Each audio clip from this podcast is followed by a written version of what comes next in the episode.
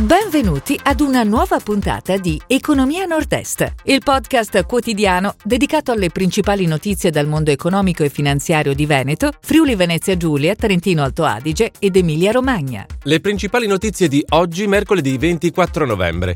Labomar acquista il 51,2% di Labio 3. Confindustria Udine, produzione a livelli pre-Covid. Nico si aggiudica il Tom Village. Linea Analytics acquisisce i laboratori Abic. Vicenza Oro si torna in presenza a gennaio. Presentato il nuovo logo del centenario di Monza. Bozzi, nuovo presidente di Confindustria Romagna.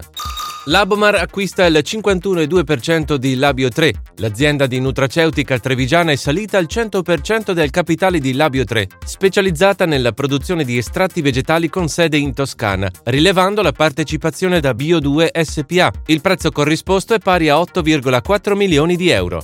Confindustria Udine, produzione a livelli pre-Covid. La manifattura friulana, dopo il crollo registrato nel 2020, ha recuperato nel 2021 i livelli di attività precedenti allo scoppio della pandemia. L'indicatore della produzione industriale segna nel terzo trimestre 2021 una crescita del 12,5% rispetto all'anno scorso. Nico si aggiudica il Tom Village, la società vicentina attiva da 60 anni nel settore dell'abbigliamento e delle calzature, ha acquisito il centro moda di Santa Maria di Sala, aggiudicandosi l'asta fallimentare per 7,5 milioni di euro. L'impegno è anche di assumere 50 lavoratori in cassa integrazione. Linea Analytics acquisisce i laboratori Abic. La società di Oderzo del gruppo di diagnostica Cerba Healthcare si rafforza nelle analisi biologiche e chimiche con l'acquisizione del gruppo di Verbania. La società è stata valutata a 12 milioni di euro in termini di valore equo.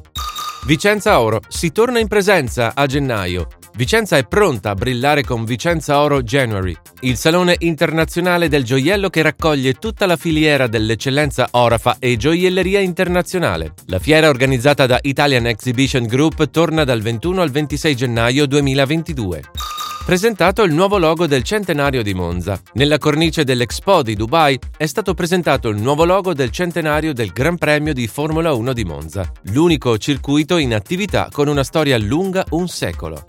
Bozzi, nuovo presidente di Confindustria Romagna. L'imprenditore Roberto Bozzi è il nuovo presidente di Confindustria Romagna. Succede a Polo Maggioli e guiderà l'associazione nel quadriennio 2021-2025.